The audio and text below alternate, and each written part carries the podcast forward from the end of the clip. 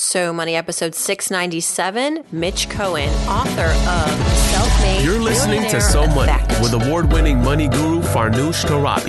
Each day, get a 30 minute dose of financial inspiration from the world's top business minds, authors, influencers, and from Farnoosh herself. Looking for ways to save on gas or double your double coupons? Sorry, you're in the wrong place. Seeking profound ways to live a richer, happier life. Welcome to So Money. Welcome back to So Money, everyone. I'm your host, Farnoosh Torabi. Thanks for joining me here again.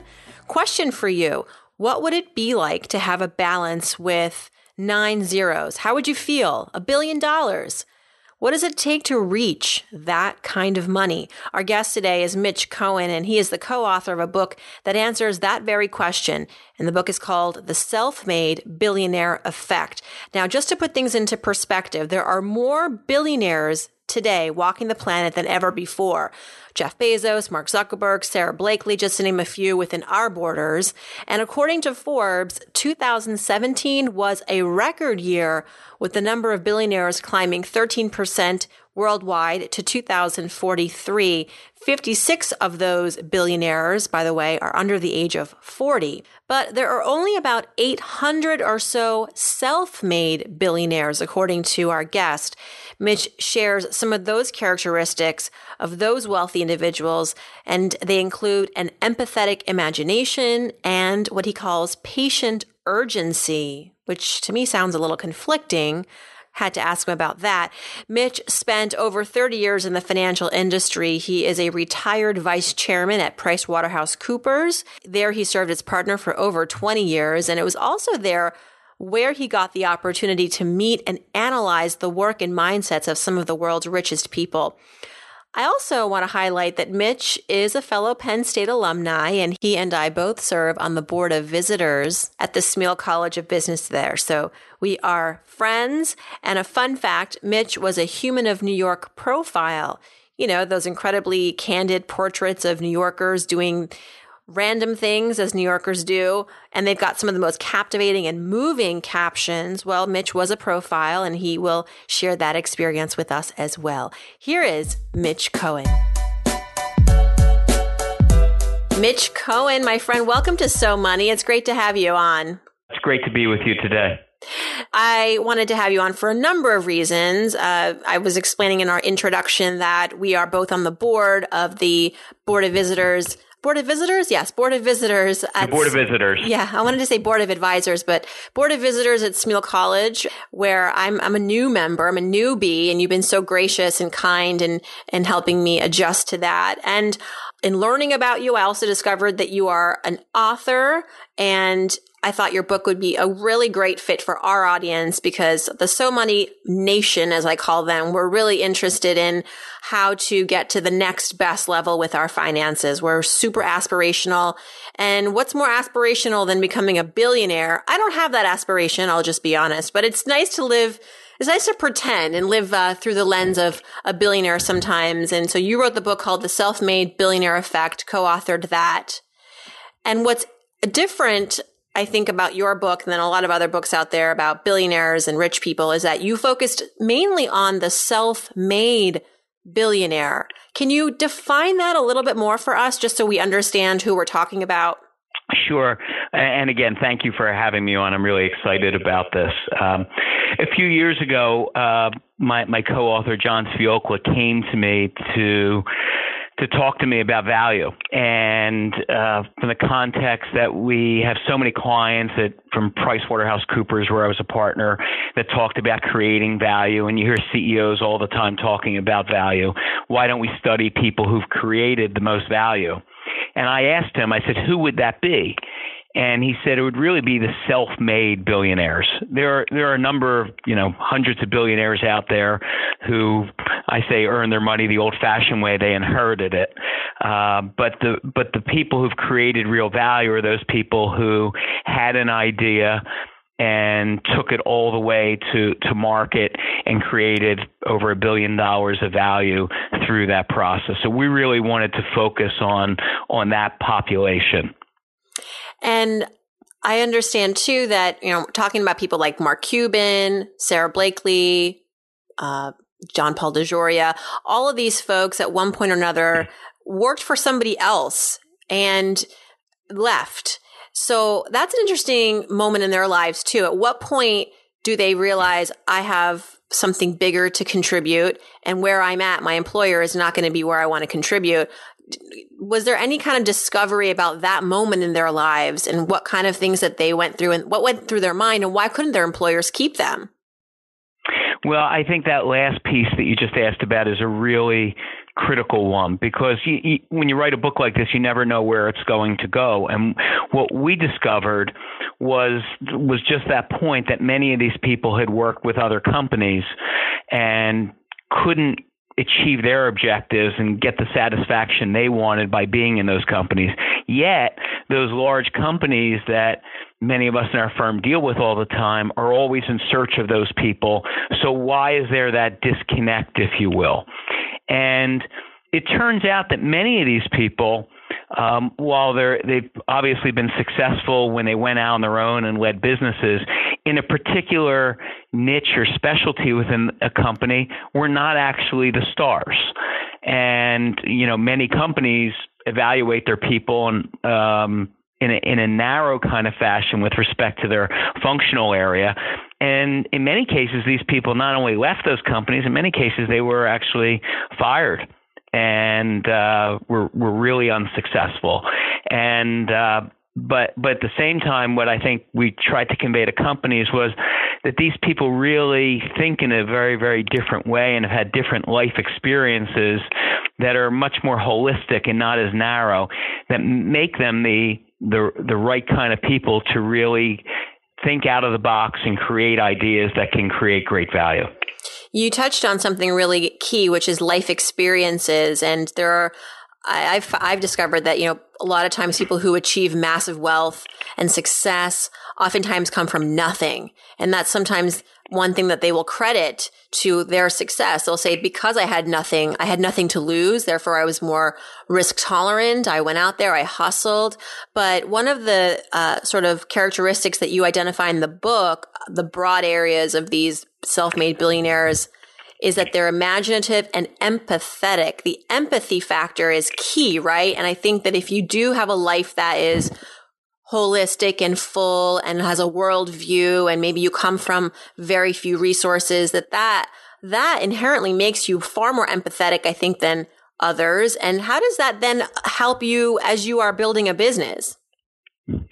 Well i think you know there's been a lot written about empathy. It's a very common topic that's discussed a lot today but uh, empathy ultimately enables you to really put yourself in the shoes of a customer and think of things in a different way. That boy, a customer, it's Sara Blakely saying, you know, with Spanx, that gee, I I think women would really uh, want this. This is Steve Jobs thinking of things in a different way. That gee, I think this would be really interesting, and I think the market would want this. But to really think in those terms of how a how a how a ultimate customer um, is thinking. But the the other piece of it is that, and there's plenty of people who sometimes say, "Well, I had that idea, I had that idea," but did you really have the imagination and the wherewithal to go out and then do something about it, and not just say, "Well, it would be great if we had this," but and that's what these people do. They do they take that next step. But when when we talk about life experiences, and I, I want to make sure I convey this to um, to your audience, you know the the one thing that I learned from a lot of these people is that they they they they traveled, they took courses and things that were maybe a little bit off the beaten path. They had different kinds of jobs, but they all I, I say formed a mosaic of their life that enabled them to draw on these different things as they as they thought about things. And you know, I've done a lot of speaking at various colleges and universities, and you know, the generation that's in school today really many people want to get their degree, get that job. And at times, I really encourage people to explore the during your years at a university, and maybe take some courses that may be not germane to your particular major or a very narrow area, but just things you're genuinely interested in. And it may have an impact down down the road. Famously, uh, Steve Jobs was asked many times about different uh, colleges and universities he attended, and I think he attended several. And he said the most important course he ever took related to calligraphy because it taught him about shapes and design that ultimately became one of the fixtures of what Apple ultimately was all about. So I really encourage people to, it's not a waste of time if you're taking something that you're really interested in. How often did these billionaires in the beginning of their um, of, of their entrepreneurial path said to themselves, I want to build a billion dollar brand? How much was the money a part of the goal? Zero. And I think that's one of, when we're when we're first kicking things off about wanting to create a billion dollars of value.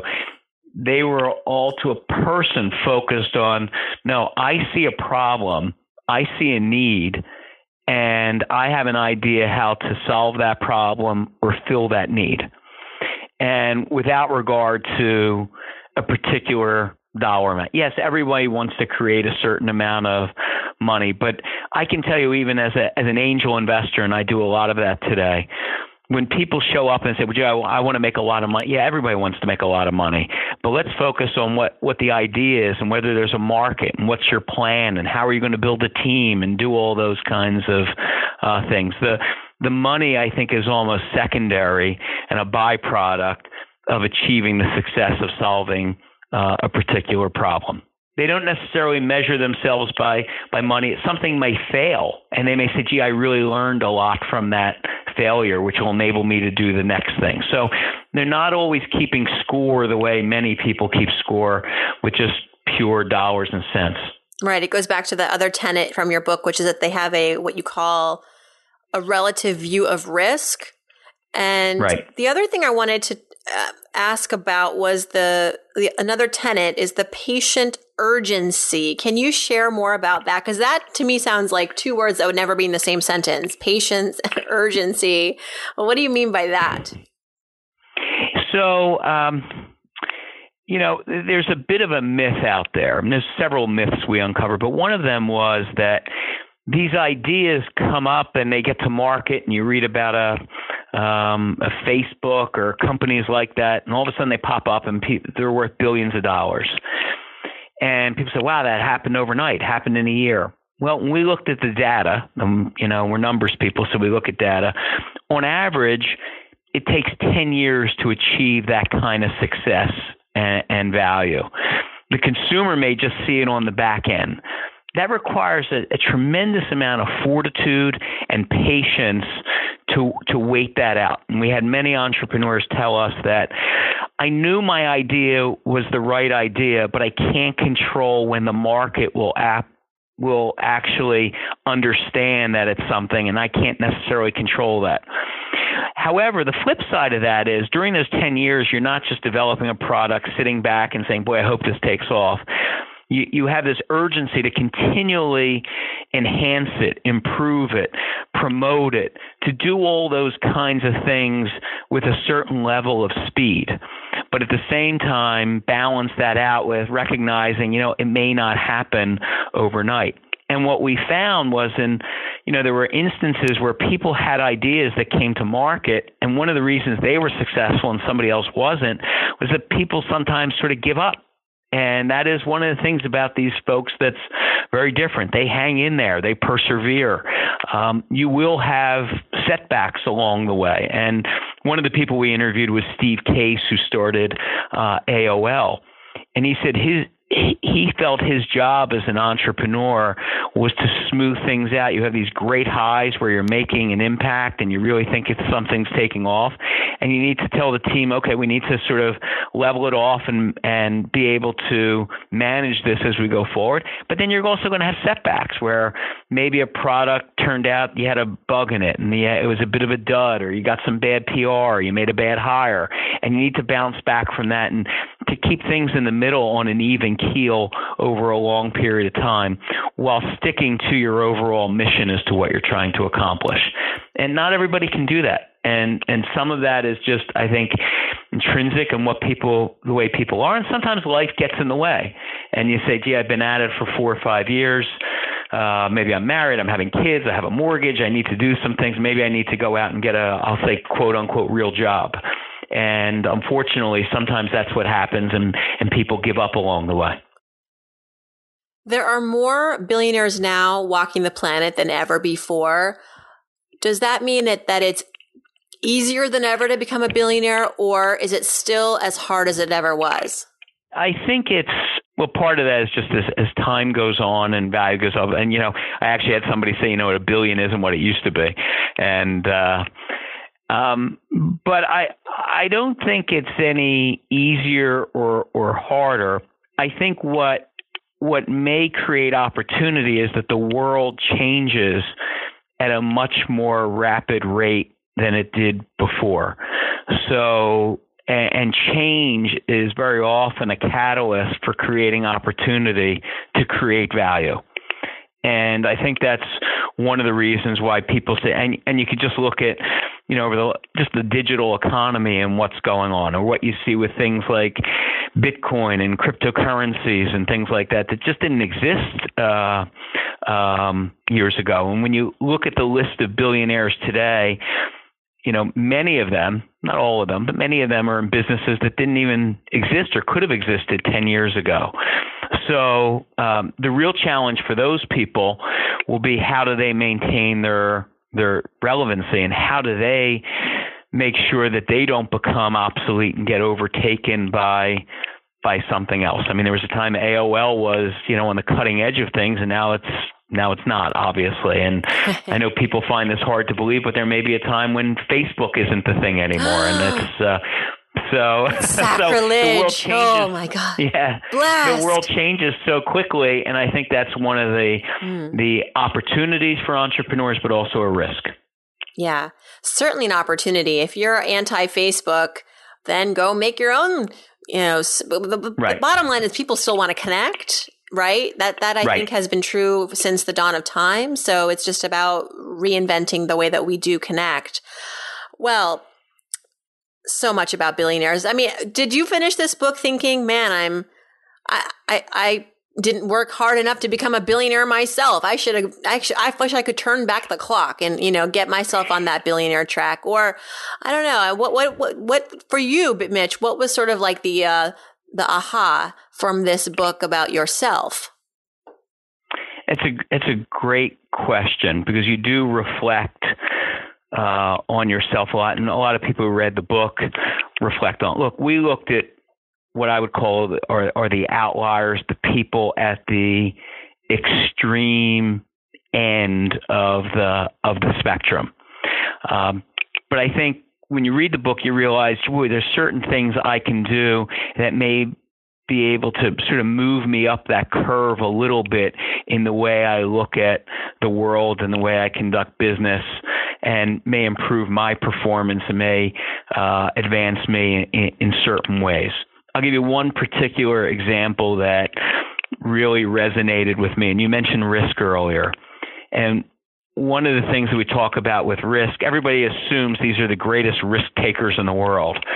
And what we concluded was, yes, they, they take a lot of risk, but they balance the risk of what could go wrong, which is how most people view risk, balance that against the risk on missing out on what could go right.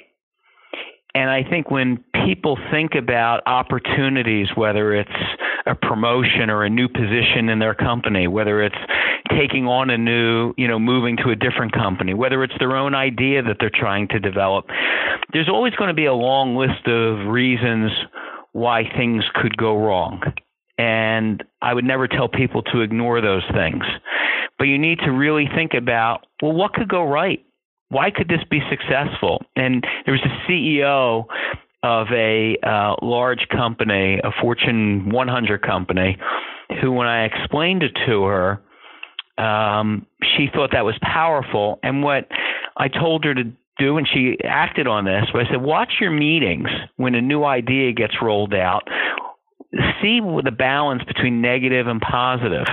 And she realized, as I did, that very often when a new idea is put on the table, people very often find some reason why it won't work. And that gets a snowball effect. So she took it upon herself to institute a rule that when a new idea was put out with her team, she wanted the next thing said to be positive, and that gets the ball rolling in a in a different way.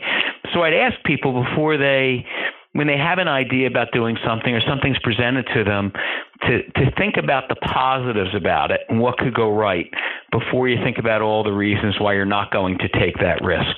So much is mindset. My goodness. I mean, it really is. It's like just get your work on your head first, and then you know the numbers will hopefully uh, right follow. Right. Mitch, you were a human of New York.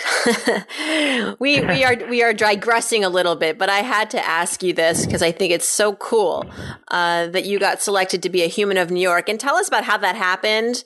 A little bit of the behind the well, scenes. I- I listen.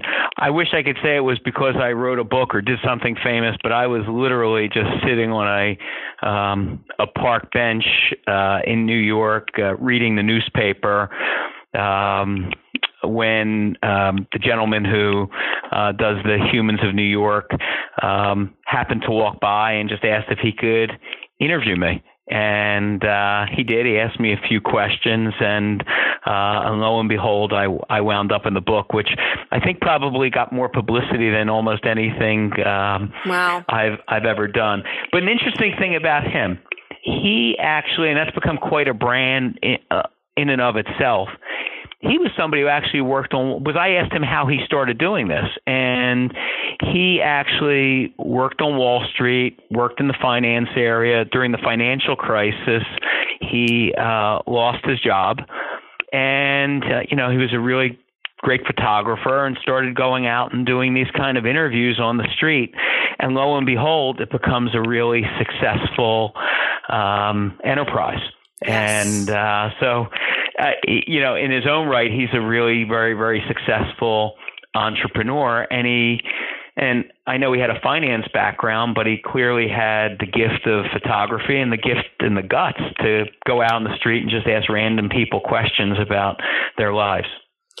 Yes, and we're talking about Brandon Stanton. He's the founder of Humans of New York. It's a it started as a photo blog where he would collect portraits of New Yorkers on the street and just to add to what you were saying, Mitch, he's got over 18 million followers on Facebook, seven and a half million followers on Instagram. And that book that you were in was on the New York Times bestseller list for 31 weeks. That's, that's something. Yeah, it's, it's amazing. That is I mean, amazing. it's really amazing. And it's, uh, um, so I, I mean, I love stories, um, like that. And, uh, and he was, uh, you know, he was really creative to go out and do that. And I, and I think there's a lot of people who have that creativity in them, but don't necessarily make that that leap to try something uh, new, and they may be they may be surprised at where that where that leads them.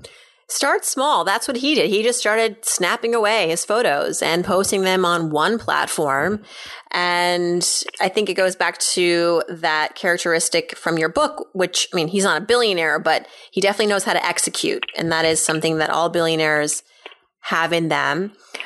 Mitch, we should mention too that we're, you know, we're both from Penn State. And um, I think that it's worth maybe chatting a little bit about the value of of a of a, of your college degree wherever you go. And for me, going to Penn State was not necessarily my first choice. Although now I'm so thrilled that I went there. I, I you know, in hindsight, um, it was the best decision I ever made uh, when it came to my schooling. But I think that there are still some skeptics out there about where you go to school, that you should go to a brand name. Um, what's your thought on college in general? There are some people who think don't even go to college; it's not really necessary.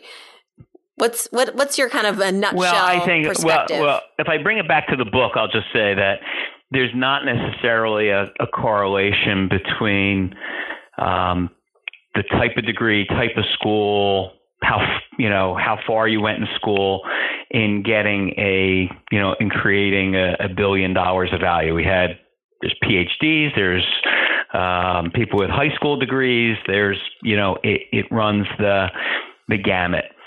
I think, and I would probably put myself in this category, even going back many years. You know, I graduated from Penn State in 1981.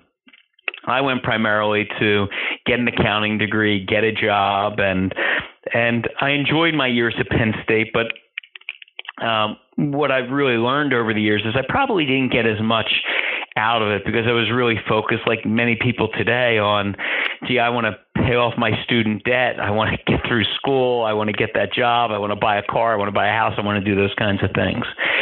And I really think that as as hard as it may be, those college years are really the years you know you, you really grow. You have time to reflect, and I think it's a matter of what you get out of that college experience, and not just trying to get the best resume? Do you really have uh, a broad circle of friends? Do you have a diverse group of friends? Do you experience different kinds of things that are available within uh, various colleges and universities? And whether it's the top Ivy League school in the country or a community college, I find that there's always all sorts of interesting things and interesting people, but you have to put yourself out there to to do that. And I think you know you talked about Facebook earlier and connecting and building networks. Well, you know, there's an old-fashioned way of building networks too in schools and colleges, and you need to spend your time and doing that kind of thing. So I would never say that a college education is not valuable, but I think it's very, very valuable. But I think it's valuable on a much broader basis if you really put yourself out there and experience um, what many schools have to offer. I echo that, and I'm. I will say that for me, Penn State was an an environment where I felt like I could be an explorer. It was a big campus, which you could look at it negatively and say, "Oh, I'm just going to get lost and lost in the shuffle." But at the same time, like to your point, you know, the next positive statement following that is, it's so big. We're so rich in resources and people. Um, it's really, it would behoove me to not, you know, tap all of that and. Uh, it really set me up for life because life is full of people. it's a big right. world. And anyway, it's really nice to uh, connect with you and uh, looking forward to our time next in Happy Valley. Yes, it's always happy in Happy Valley. Usually. Usually. So, uh, Farnoosh, thank you so much for giving me the opportunity to, to share some thoughts on this. And thank uh, you, Mitch. I've become a real fan of yours and what you're doing, and uh, I'm really honored to be part of it. Thanks, Mitch, and thanks for all the work that you do. See you soon. Thank you so much to my guest, Mitch Cohen. The book is called The Self Made Billionaire Effect. If you missed any of this, just head over to SoMoneyPodcast.com. You can download the audio as well as read the transcript. And while you're there, leave me a question for the Friday episodes of Ask Farnoosh. It's the end of February, February 28th. I hope you had a great month, and I'll see you back here in March. Have a great So Money day.